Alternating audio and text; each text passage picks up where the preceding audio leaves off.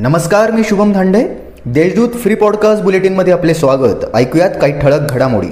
पाच ते सहा वर्षापासून जैविक कचऱ्याचे संकलन व विल्हेवाटीच्या रॉयल्टी पोटी थकीत असलेल्या वॉटरगेस या कंपनीकडील सुमारे एक कोटीच्या थकबाकी वसुलीसाठी स्थायी समिती आग्रही. महाराष्ट्रातील डेल्टा प्लस व्हेरियंटने संक्रमित एकवीस रुग्ण आहेत. यापैकी या नव्या व्हेरियंटने संक्रमित ऐंशी वर्षीय रुग्णाचा आज मृत्यू झाला.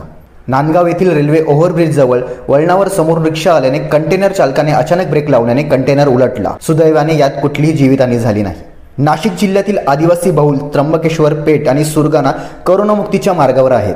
त्र्यंबकेश्वर तालुक्यात भात पेरण्या अंतिम टप्प्यात असून शेतकऱ्यांची खते खरेदीसाठी लगबग सुरू झाली आहे. नाशिक शहरात सुरू करण्यात आलेली गुन्हेगार सुधार योजना ही भविष्यात देशभरात मोठी चळवळ ठरू शकेल असे प्रतिपादन शहर पोलीस आयुक्त दीपक पांडे यांनी केले. दहावीच्या परीक्षा रद्द करण्यात आल्या असल्या तरी लवकरच मूल्यांकनानुसार निकाल लावण्यात येईल. त्यामुळे अकरावी प्रवेशासाठी राज्य शिक्षण मंडळाच्या वतीने आयोजित करण्यात येणाऱ्या सामायिक प्रवेश परीक्षा म्हणजे सीईटी स्वरूप राज्य मंडळाने जाहीर केले आहे.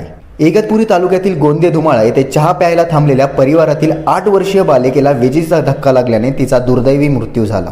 पश्चिम बंगालच्या मदाईची सायकलवर भारत भ्रमंती. नाशकात स्वागत. पर्यावरण जनजागृतीसाठी संपूर्ण देशभर फिरणार. त्र्यंबक तालुक्याच्या अनेक भागांमध्ये शेतकरी जोरदार पावसाच्या प्रतीक्षेत आहे.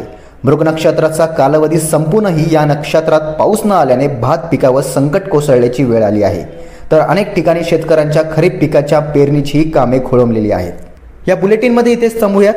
सविस्तर बातम्यांसाठी देशदूत डॉट कॉम या आमच्या वेबसाईटला भेट द्या.